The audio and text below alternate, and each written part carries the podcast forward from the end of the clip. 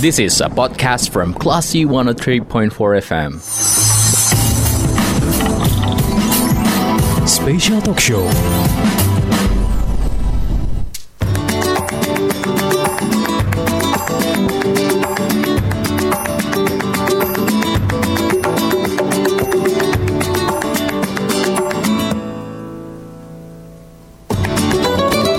Empat Classy FM, this is the actual radio Selamat pagi Classy People, saatnya Anda mencermati special talk show persembahan Diskominfotik Provinsi Sumatera Barat. Seperti biasa di special talk show kali ini Classy People kita mendatangkan uh, perwakilan dari masing-masing instansi dan juga pejabat OPD Sumatera Barat untuk ngobrol bareng kita selama satu interval. Dan kali ini di hari Selasa pagi kita sudah kedatangan Bapak Dr. Haji Jeffrinal Arifin, SHMSI selaku Kepala Badan Kesbang Pol Provinsi Sumatera Sumatera Barat. Langsung kita sapa. Selamat pagi, Pak Jeffrey. Pagi. Gimana kabarnya Pak pagi hari ini, Pak? Alhamdulillah sehat. Alhamdulillah sehat. Gimana Pak lalu lintas ke arah Indarung tadi Pak? Aman ya Pak ya? Aman, cuma agak sedikit macet. Oke Pak Jeffrey, selama satu interval kita bakal ngobrol terkait dengan uh, apa aja sih kegiatan yang ada di Badan Kesbang Pol Provinsi Sumatera Barat. Tapi sebelum kita masuk ke pertanyaan tersebut, kita pengen kenalan dulu nih sama Pak Jeffrey Nal Arifin. Silakan Pak, profil singkat dari Pak Jeffrey uh, memulai karir sebagai ASN itu di tahun berapa nih Pak? Oh ya, uh, terima kasih. Saya sudah mulai karir tuh sejak tahun 92, hmm. tepatnya ditempatkan sebagai CPNS di kantor Bupati Padang Pariaman. Kemudian saya dipindahkan sudah itu ke kantor pembantu Bupati Wilayah Mentawai. Selama enam tahun saya di eh, pembantu Bupati Wilayah Mentawai. Kemudian saya termasuk orang yang membuat proposal Mentawai jadi kabupaten. Hmm. Alhamdulillah tahun 98 uh, berkat proposal dan juga uh, seluruh bantuan seluruh masyarakat tambah Pemda Padang Pariaman maka terkabullah uh, Mentawai menjadi kabupaten. Sudah itu tahun 98 saya pindah ke Bapeda Provinsi Sumatera Barat. Uh, ada berapa jabatan di Bapeda, kemudian saya dipromosikan menjadi kepala bagian di kantor gubernur sebagai Kepala Bagian Agama, Pendidikan, Kebudayaan dari Biro Sospora. Sudah itu, saya juga uh, diminta oleh Pak Rahmat Sani waktu itu menjadi Kepala Dinas Pendidikan Provinsi untuk membantu beliau di Dinas Pendidikan dan saya pun pindah ke Dinas Pendidikan sebagai Kepala Subdin STPDO namanya. Kemudian sudah itu Dinas Pendidikan juga uh, pindah menjadi Kepala Bidang Olahraga. Nah, dari Dinas Pendidikan saya kemudian diajak oleh Pak Gubernur, Pak itu Pak Irwan Paretno membantu beliau menjadi kepala biro Bina Sosial kantor gubernur. Kemudian selanjutnya juga saya menjadi uh, dipromosikan menjadi staf ahli gubernur bidang pemerintahan. Kemudian selanjutnya uh, dipro, dipindahkan dimutasi kepada staf ahli gubernur bidang pembangunan.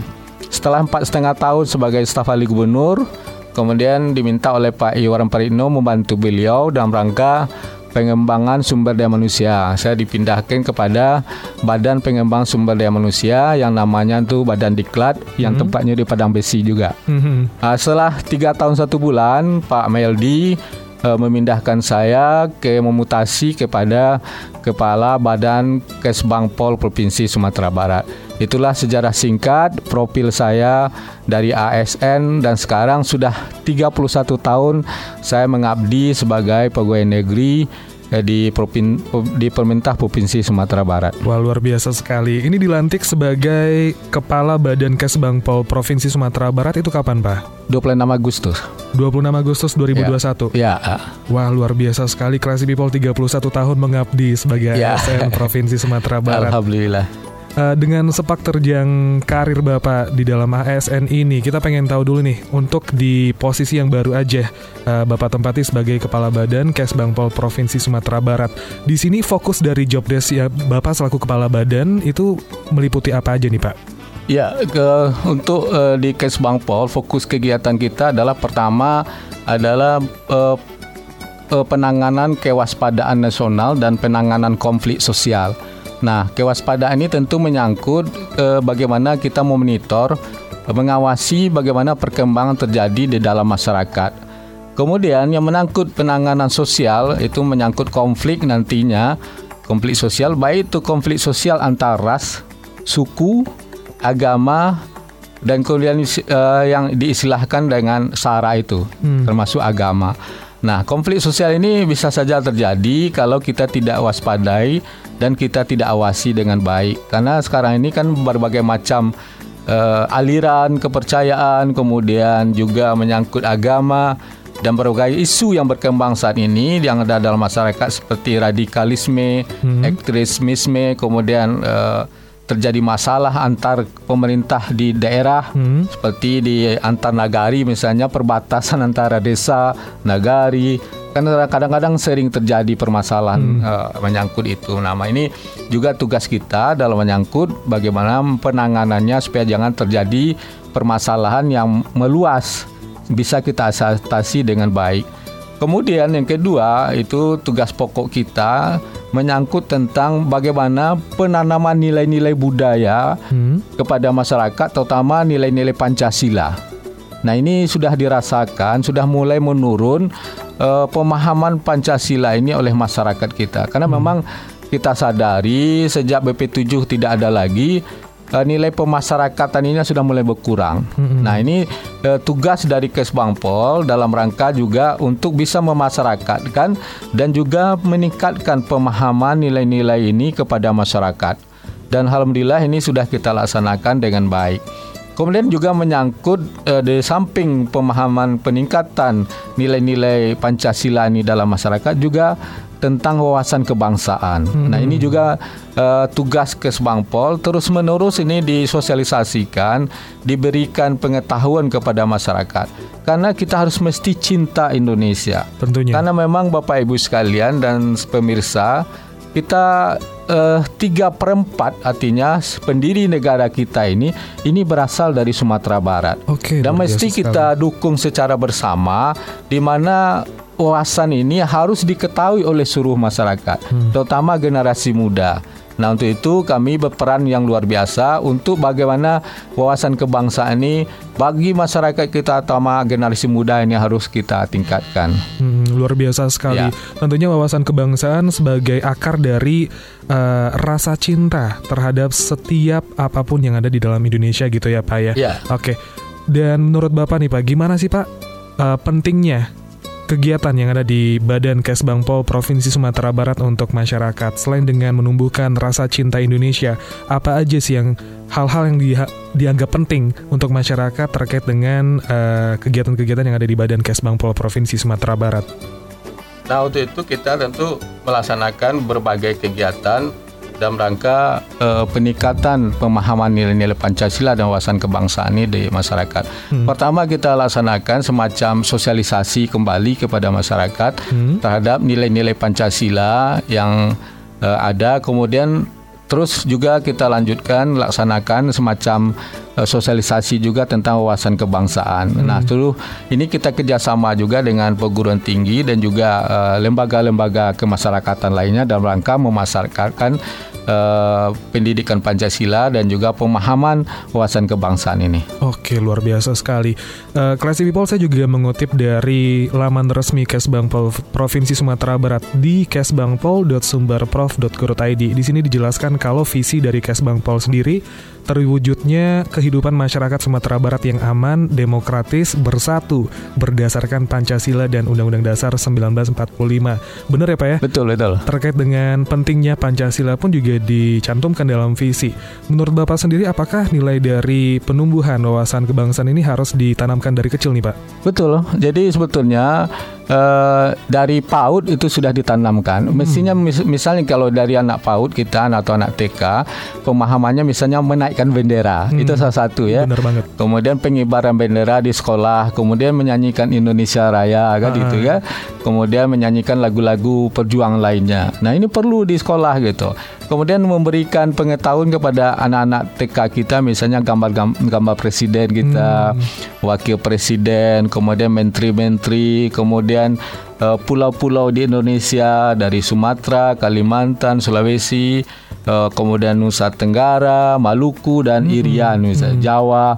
Jadi ini perlu pengetahuan ini kepada masyarakat kita sehingga dari anak eh, yang PAUD tadi sampai TK tadi sampai perguruan tinggi ini memahami terhadap bangsa Indonesia. Hmm. Kita harus mesti cinta Indonesia, cinta NKRI, maka untuk dalam rangka untuk itu mesti kita cintai juga apa-apa yang lambang kenegaraan kita. Hmm. Wah luar biasa sekali kreasi people apalagi dengan etika ketika mendengarkan lagu kebangsaan ya Pak ya. Betul, betul. Tidak boleh ngobrol, tidak Iya. boleh bersenda gurau gitu. Iya, enggak boleh, harus serius gitu. Harus serius dan khidmat gitu ya Pak ya. Iya, supaya khidmat. Oke, dari struktur organisasi yang ada di dalam Badan Kesbangpol Provinsi Sumatera Barat itu meliputi apa aja Pak? Oh, dari struktur organisasi kita, yang pertama itu kepala badan saya sendiri, kemudian ada sekretaris, di bawahnya ada eh, kasubag keuangan dan kasubag umum, dan juga nanti di bidang-bidang ada empat bidang. Pertama bidang kewaspadaan itu ada dua eh, pejabat fungsional dulu eselon 4 tapi sudah diganti sekarang sudah menjadi pejabat fungsional. Oke. Kemudian kepala bidang politik dalam negeri dan juga ada dua dulu kasubagnya Hmm. uh, dan sekarang uh, kasubitnya dan sekarang sudah menjadi pejabat fungsional. Wah. Jadi eselon 4 kan sudah dihapus. Ah, Kemudian juga bidang uh, ideologi Pancasila dan karakter kebangsaan ini Hmm. juga dua punya dua eselon 4 dulunya dan sekarang sudah menjadi uh, pejabat fungsional juga. Hmm. Dan juga ada satu lagi bidang itu bidang Kesba Ormas namanya, Hmm. itu bidang ketahanan, ekonomi, sosial, budaya, agama dan uh, organisasi kemasyarakatan dan juga dua punya eselon 4 tapi sekarang sudah menjadi pejabat fungsional juga jadi semua sekarang sudah menjadi pejabat fungsional dan staf gitu Oke, luar biasa sekali. Empat bidang ya Pak ya. Kalau Iya. boleh saya kaji kembali, itu ada ideologi dan wasbang, ya kewaspadaan, pembinaan Ya. kemasyarakatan dan politik dalam negeri. ya betul Nah, per masing-masing bidang ini juga tentunya mengikuti visi dan misi tadi ya Pak ya dari Betul, Kesbangpol Provinsi Sumatera Barat. Bapak melihat untuk zaman sekarang nih Pak, bagaimana Bapak melihat eh, wawasan kebangsaan atau mungkin pengetahuan seputar nilai-nilai Pancasila itu apakah menurun atau mungkin stagnan atau meningkat nih Pak? Ya itulah yang kita lihat sampai saat ini ini sudah mulai menurun di Hmm. kalangan eh, masyarakat terutama di generasi muda. Hmm. Nah kita lihat eh, di mata pelajaran di SD, SMP, SMA ada pelajaran PPKN namanya. Hmm. Cuma eh, sedikit jamnya, Eh, tidak seperti dulu gitu kan.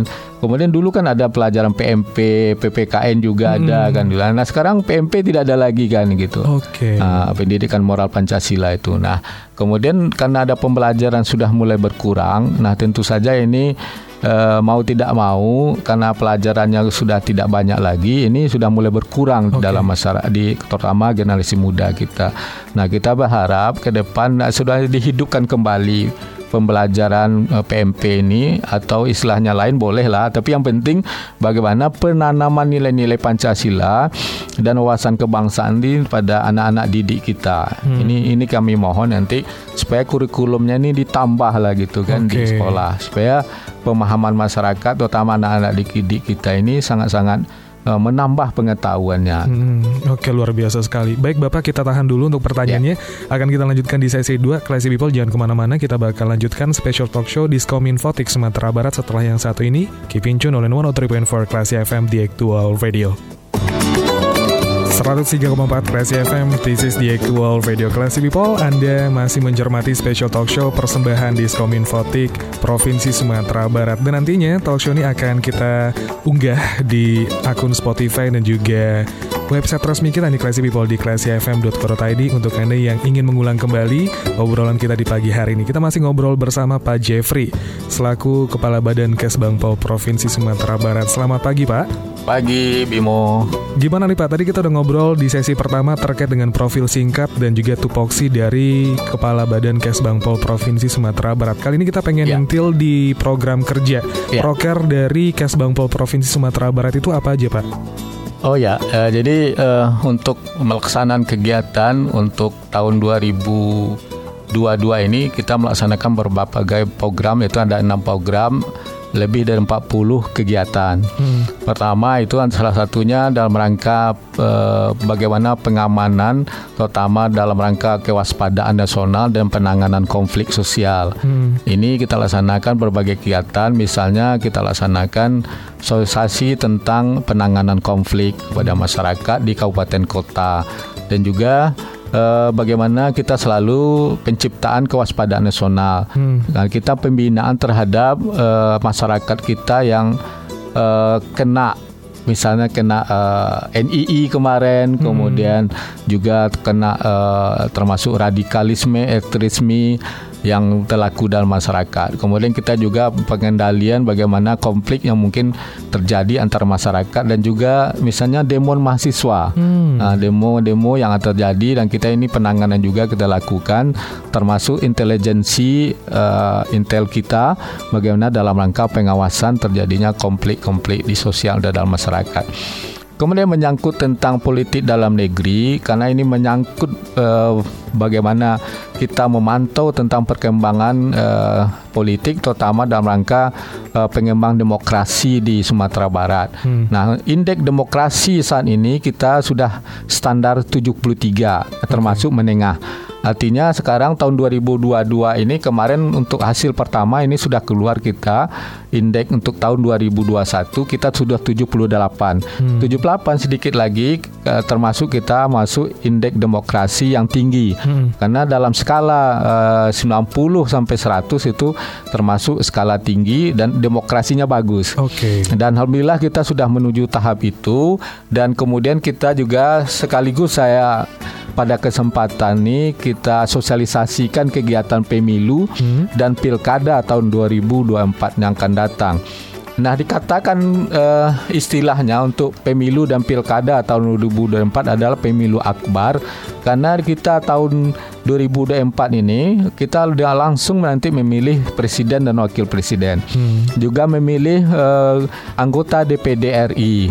Kemudian kita memilih anggota DPR RI memilih anggota DPRD provinsi dan juga memilih anggota DPRD kabupaten kota hmm. se Sumatera Barat. Hmm. Nah, ini dilaksanakan nanti 14 Februari tahun 2024. Nah, pemilu itu dalam rangka pemilihan itu nanti ini sudah kita siapkan dengan uh, eh, KPU dan penganggaran pun sudah kita bicarakan dengan hmm. KPU dan kita sudah bahas dan nanti pun nanti siang ini kita juga akan rapat dengan Bawaslu dengan DPRD.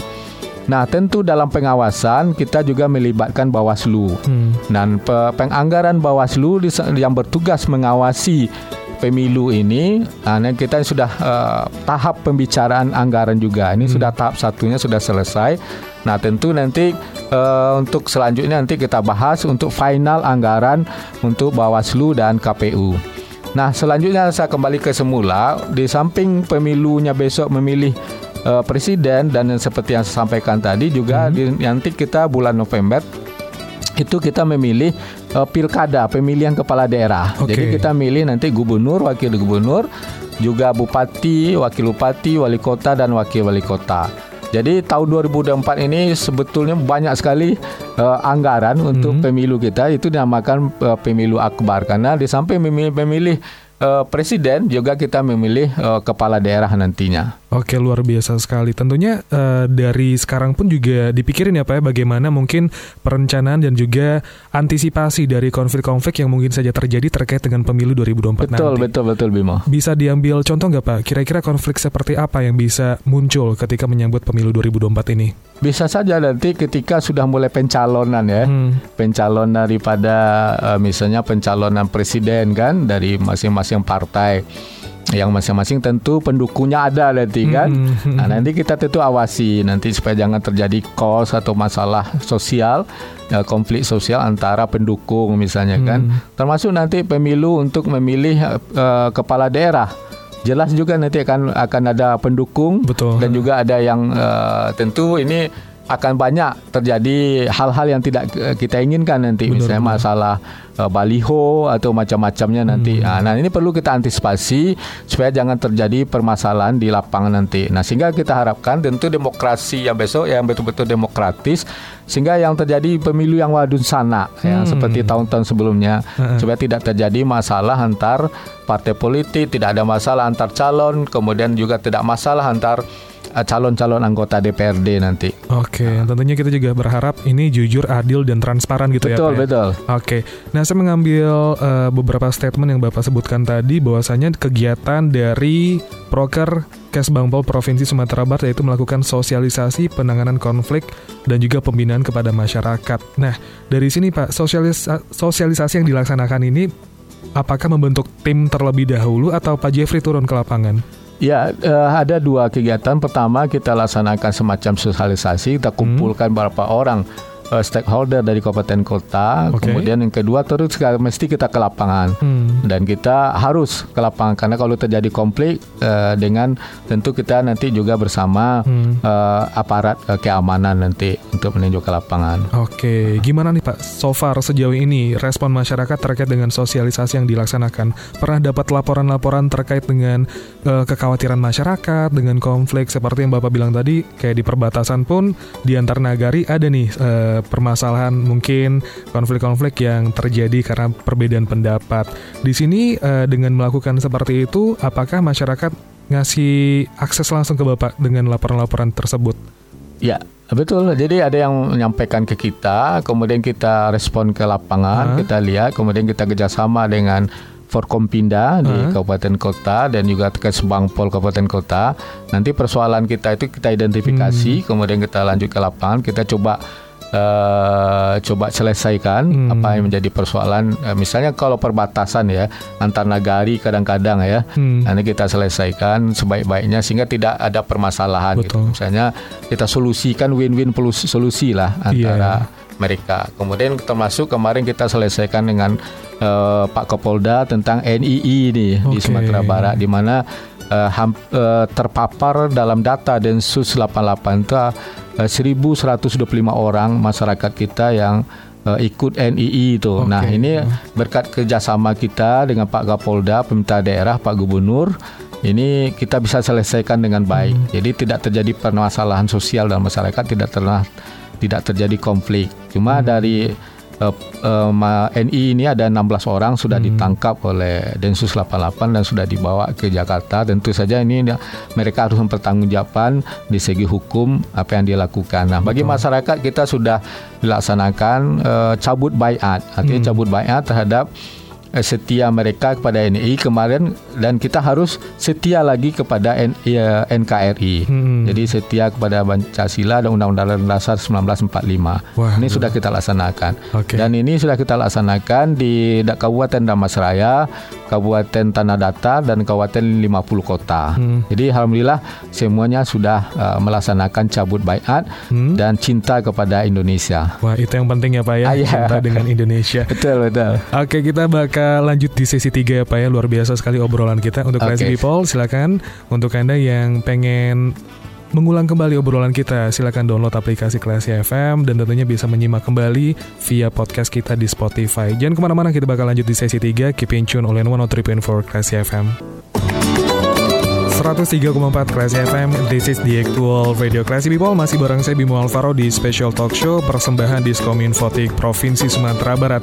Kita masih ngobrol bersama Pak Jeffrey Selaku Kepala Badan Kesbangpol Provinsi Sumatera Barat. Kita tanya lagi nih Inovasi yang diusung oleh Badan Kesbangpol Provinsi Sumatera Barat. Nah apa nih Pak? Inovasi yang mungkin sedang dirancanakan Atau mungkin yang diusung untuk tahun depan? Ya, terima kasih Bimo. Ya, kita sudah menetapkan inovasi. Pertama eh, inovasi terhadap pelayanan partai politik. Hmm. Nah, jadi nanti kita eh, sistem pelayanan nanti kita online, kita usahakan coba eh, buat aplikasinya yang online sehingga nanti partai politik dalam berurusan dengan Kesbangpol cukup dengan eh, online gitu kan. Nah, jadi alhamdulillah ini sudah mulai kita rancang.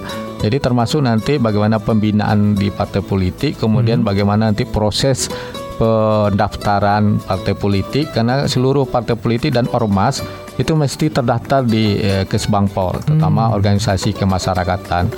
Kemudian yang ketiga nanti kita uh, Kesbangpol memberikan penyaluran hibah kepada partai politik. Nah, kita harap nanti tentu kalau sudah ada inovasi kita ini nanti partai politik melengkapi semua persyaratan untuk hibah itu hmm. bisa dengan online saja nanti hmm. lagi. Tidak perlu kita datang ke kantor kita lagi. Bener, Jadi ya? kita harapkan ini inovasi ini bisa terwujud tahun 2022 ini, ini kita sudah rancang. Kemudian semua persoalan yang tentu dengan aplikasi yang baru, dengan inovasi yang baru nanti hmm. kalau ada persoalan dia langsung chat ke kita gitu kan hmm. apa yang menjadi kendala-kendala di lapangan nanti kemudian uh, bagaimana masukan-masukan dari partai politik tentang uh, uh, bagaimana pelaksanaan uh, hibah atau bantuan yang kami berikan hmm. kepada partai politik termasuk mungkin ada menyangkut tentang perkembang politik nanti oleh masyarakat itu bisa langsung online ke kita ke hmm. Kesbangpol. Kemudian kita kemudian sedang merancang juga inovasi tentang uh, pelayanan untuk organisasi kemasyarakatan juga. Jadi partai politik dan sekarang kita juga coba merancang inovasi tentang pelayanan ormas karena ormas di Sumatera Barat itu hampir seribu lebih okay. ormas.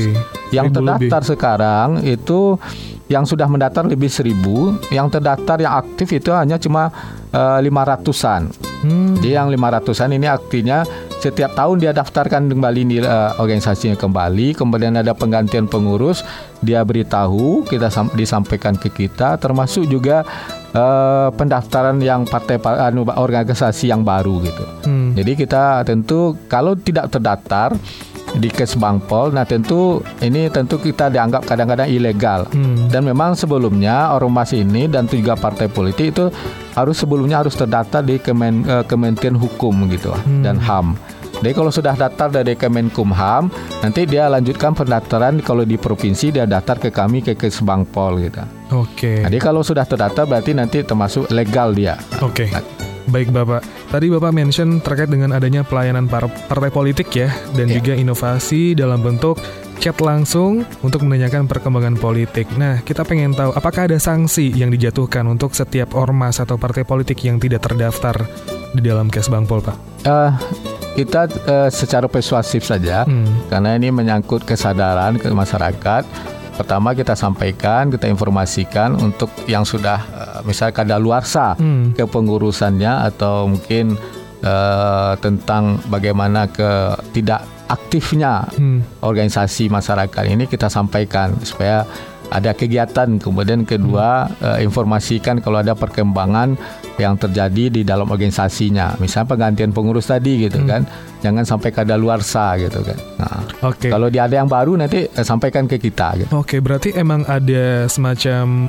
periode ya pak ya ah, yang iya. harus dilakukan ah, ah. Berarti Jadi di ormas itu kan masa kepengurusannya itu kan misalnya ada yang dua tahun, hmm. ada yang empat tahun tergantung anggaran dasar dan anggaran rumah tangga dari ormas yang bersangkutan. Oke. Okay. Nah, kalau misalnya masa periode yang sudah habis kan ada penggantian pengurus. Mm -hmm. Nah, penggantian pengurus kan nanti ada SK dari pusat. Nah, mereka harus uh, sampaikan ke kita hmm, gitu supaya iya. terdaftar juga di kita. Itu sayang banget ya Pak kalau misalnya sudah melakukan semacam penggantian pengurus tapi belum terdaftar. Betul betul. Di pelayanan uh, Kes Bang Paul. Iya. Oke. Berarti untuk syarat ormas dan juga partai politiknya seperti apa Pak kalau misal dijelaskan secara singkat? Misalnya dia harus uh, membuat uh, artinya surat pengantar hmm. untuk mendaftar Kemudian kedua melampiri SK kepengurusan yang baru. Hmm. Kemudian tiga melampirkan juga tentang anggaran dasar dan anggaran rumah tangga.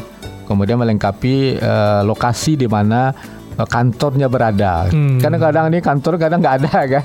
uh, ini perlu. Jadi lokasi ini di dibenarkan artinya diberi oleh uh, kantor lurah atau uh, di mana lokasi daripada si uh, ormas, ormas ya, tersebut. Ya, ya? Nah, biasanya okay. kalau di Kota Padang kan lurah nanti yang beritahu uh, ada surat keterangan dari lurah bahwasanya kantor organisasi A berada di di daerahnya gitu. Hmm, Oke, okay, kelurahan dia gitu. sekali. Gitu. Baik Bapak, apakah dari uh, inovasi yang Bapak jelaskan tersebut itu ada kaitannya dengan pandemi kemarin nih Pak? Karena kan juga pembatasan uh, physical distancing, terus juga menghindarkan kerumunan. Apakah dengan adanya pelayanan-pelayanan ini emang ada sangkut pautnya dengan pandemi kemarin? Betul, betul. Jadi sama uh, kita juga akan pertama kita untuk menghindari uh, supaya jangan banyak bertemu orang ya. Betul, iya. Karena kondisi pandemi. Kemudian kedua, ini akan memudahkan masyarakat. Jadi tidak Hmm. perlu susah pergi ke kantor Kes Bangpol. Hmm. Cukup online melalui HP-nya atau melalui komputer bisa didaftarkan uh, ke kami gitu. Sehingga memudahkan masyarakat lah gitu. Tidak susah-susah. Ini yang penting ya uh, seperti disampaikan Pak Gubernur, pelayanan yang sangat prima harus kepada masyarakat. Betul sekali. Apalagi kalau misalnya mereka yang dari luar kota Padang gitu ya Pak. ya. Betul betul. Ah, biar nggak susah-susah ya udah via Ah. online aja. Betul. Oke, kita kembali ke laman resmi dari Kesbangpol Sumber ya. Classy People itu di kesbangpol.sumberprof.go.id. Di sini juga dicantumkan eh, nomor-nomor pengaduan yang bisa Anda akses langsung dan juga alamat email gitu ya Pak ya. Iya. Eh, kalau boleh saya mention di sini nomornya 075131554. Untuk kantornya sendiri itu berlokasikan di mana nih Pak? Kebas Di Jalan. Kuini nomor 79A Padang. Itu dekat kantor Kementerian Agama. Kanwil Kementerian Agama. Kanwil Kementerian Agama. Oke. Eh, di sini kan juga ada nih Pak inovasi terkait dengan eh, fitur di mana chat eh, masyarakat bisa langsung ditanyakan biar bisa mengikuti perkembangan politik. Nah, eh, bagaimana nih Pak? Kita ke anak-anak muda dulu nih. Wawasan mereka terkait dengan partai politik itu positifkah atau mungkin negatif atau mungkin di tengah-tengah nih Pak menurut Bapak? Positif sekali gitu. Positif ya, Karena eh, anak muda sekarang sangat eh, terinspirasi untuk bisa terjun kepada politik sekarang kan Hmm. gitu. Banyak sekali kan kalangan milenial sekarang jadi pengurus Bener. partai kan. Contohnya di KNPI sekarang kan eh, menurut undang-undang eh, pemuda itu kan aktivis harus 30 ke bawah kan. Hmm. Jadi lewat 30 tidak bisa jadi aktivis di KNPI kan. jadi betul-betul. Jadi misalnya kan sebagai labornya itu misalnya KNPI, HMI, kemudian organisasi kepemudaan lainnya sebagai labor bagaimana nanti pemuda-pemuda itu belajar politik, belajar bagaimana cara memimpin. Nah, nanti kalau sambungnya dia berbakat kepada partai politik ya silakan kembangkan masuk ke partai politik. Nah, kalau misalnya tidak bakat ke partai politik bisa masuk nanti ke jalur bisnis atau pemerintahan atau masuk PNS terserah lah kan. Hmm. Yang penting nanti memang kita harapkan pemuda-pemuda sekarang ini yang milenial ini yang punya pengetahuan, yang punya masa depan bagus gitu ya. Harus kembangkan gitu Betul. kemampuannya. Hmm, seperti juga menjadi seorang pemimpin dengan eh, tingginya rasa cinta dengan Indonesia ya Pak ya dan juga eh, pengetahuan soal wawasan kebangsaan. Betul itu. Oke, nah Pak kita pengen tahu nih Pak eh, sebagai kepala badan Kesbangpol Provinsi Sumatera Barat, kira-kira Bapak menerapkan tipe pemimpin yang seperti apa sih Pak eh, kepada tim-timnya Bapak? Ya, saya sangat eh, apa namanya pemimpin kola kolegial gitu, artinya kebersamaan. Dan saya sangat mengutamakan diskusi sama eh, anggota saya, terutama kepala bidang kepala bidang. Saya itu menyesalkan setiap minggu kita diskusi terus eh, bagaimana nanti kita evaluasi tentang kegiatan-kegiatan yang kita laksanakan sampai sejauh mana dan kemudian hambatan-hambatannya apa. Dengan cara begitu saya tahu persis apa kendala di lapangan, ada persoalan apa di lapangan. Dan kita terjun terus ke lapangan. Kemudian yang kedua, Kesbangpol memang orang lapangan gitu. orang lapangan mesti tidak boleh banyak di kantor gitu kan. Karena memang eh, kerja kita memang menerima aspirasi dan juga melihat perkembangan masyarakat. Hmm. Dan ini memang harus eh, ini disampaikan juga oleh Pak Gubernur eh, Kesbangpol dan seluruh kepala OPD itu tidak boleh banyak di kantor. harus melihat apa yang terjadi dalam masyarakat gitu kan. Nah, kalau kita duduk saja tentu eh, informasinya tidak valid kan. Betul. ha. Dan mesti kita ke lapangan. Dan saya terus tiap hari ke lapangan, hampir tiap hari lah gitu kan meninjau uh, ke mana kondisi masyarakat gitu. Betul, betul. Karena kita uh, kata orang Kesbangpol ini uh, telinganya Pak Gubernur kan.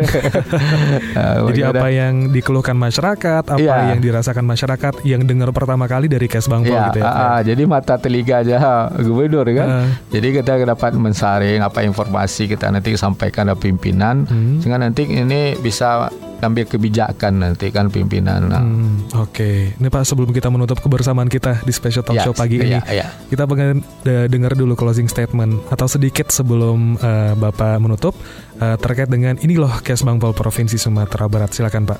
Ya, terima kasih Bimo. Eh, Kesbangpol Provinsi Sumatera Barat eh, sangat mendambakan kerjasama seluruh lapisan masyarakat dan juga stakeholder terkait terutama uh, atas perhatian yang besar dari pimpinan kita Pak Gubernur, Pak Wakil Gubernur dan Pak Sekda bagaimana dalam rangka mewujudkan terutama uh, permintaan yang demokratis. Kemudian kesiapan dalam menghadapi pemilu dan pilkada tahun 2024 kemudian ketiga terciptanya keamanan dan ketertiban dan ketentraman dalam masyarakat Kemudian selanjutnya tentu kita Kesbangpol berfungsi mewujudkan terciptanya kedamaian dan juga terciptanya visi misi dari Gubernur Sumatera Barat terutama terkait dengan Kesbangpol yaitu dalam rangka meningkatkan tata kehidupan sosial kemasyarakatan yang berdasarkan adat bersandi sarak sarak bersandi kitabullah. Semoga ini terwujud. Amin, amin ya Allah. Wah, luar biasa sekali kelas people. Ya, Terima kasih Pak Jeffrey untuk waktunya di pagi ya, hari ini. sama-sama. Oke, selamat okay. bertugas kembali Pak dan ya. kita nantikan hal-hal baru dari Badan Kesbangpol Provinsi Sumatera Barat. Ya. Kelas people demikian uh, special talk show persembahan Diskom Infotik Sumatera Barat. Anda bisa kembali mencermati uh, obrolan kita via aplikasi Klasi FM dan juga website kita ya di klasifm.co.id. Uh, special talk show Diskom Infotik Sumatera Barat uh, akan terselenggara terus ya setiap hari Selasa di jam 7 pagi bersama saya Bimo Alvaro. Untuk itu, uh, demikian special talk, show, special talk show pagi ini kita ke program selanjutnya.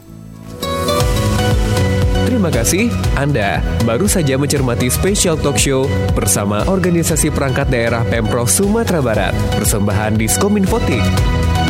Cermati podcastnya di aplikasi dan website Klasi FM. See you!